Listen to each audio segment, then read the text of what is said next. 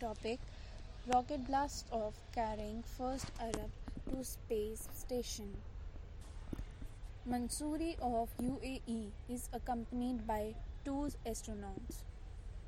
A Soyuz rocket blasted off on Wednesday from the Baikonur Space Center in Kazakhstan, carrying an Emirati who will make history as the first Arab on the International Space Station.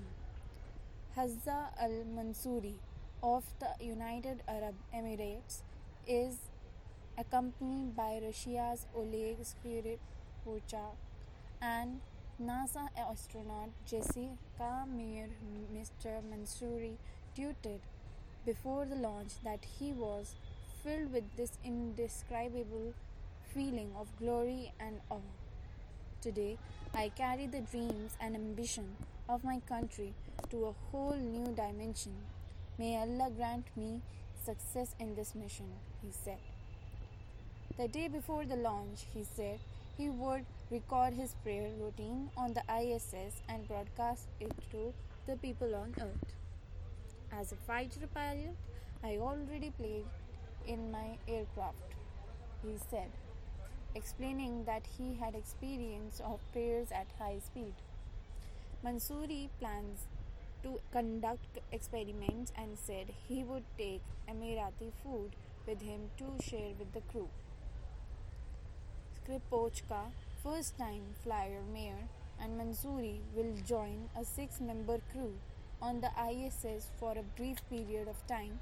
The ISS will be home to nine astronauts.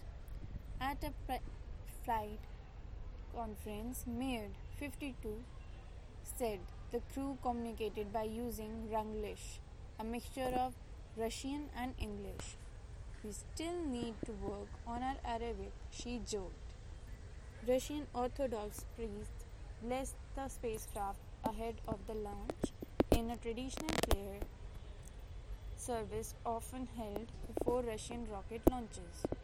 Mansouri is set to return to Earth with NASA's Nick Hague and Russian cosmonaut Alexei Ovchinin on October 3.